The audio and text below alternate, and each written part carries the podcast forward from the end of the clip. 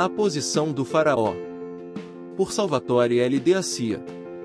No templo maçônico uma posição meditativa não pode ser constante, a concentração deve, portanto, ser obtida rapidamente e mantida por diferentes fases, uma vez que o maçom ritualiza coletivamente, portanto, submetido a estímulos externos, nem sempre está parado, nem sempre está sozinho e ao mesmo tempo executa movimentos que mudam de acordo com o grau em que a loja funciona.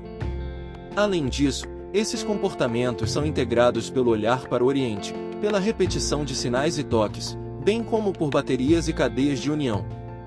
A posição estática que lembra os mistérios clássicos é uma reminiscência de sentar-se imóvel em um trono. No entanto, essa posição é mais antiga que o mundo clássico e remonta ao mundo egípcio e à posição do faraó, que concebe as pernas juntas com as costas retas e as mãos apoiadas nos joelhos.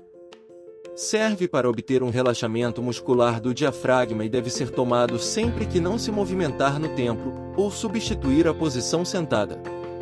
Isso acontece antes de tudo para favorecer a respiração e a concentração, mas não só, pois operacionalmente é uma posição de poder que alguns chamam de imagem força e que lembra a beleza do rei. Essa é a imagem da cobra imóvel, um homem meditativo, sempre jovem e radiante, mas cujo olhar está fixo no centro e cujo trono é uma pedra cúbica perfeitamente lisa. Também deve ser adicionado 1. Um, no Antigo Egito, como nas doutrinas posteriores, o culto ao centro é fundamental.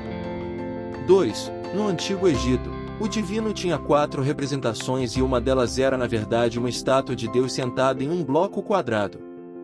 3. A evocação de imagens, ou entidades, era uma prática comum do antigo esoterismo, indicada por alguns como evocação ou magia de imagens.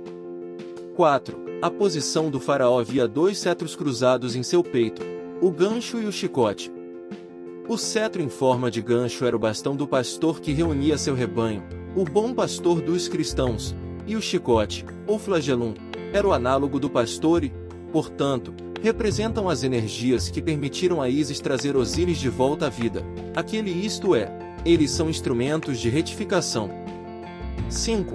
A pedra cúbica da posição do faraó, como se sabe, é parte importante do trabalho de um mestre maçom e mais especificamente do início do caminho, ou melhor, de sua consagração.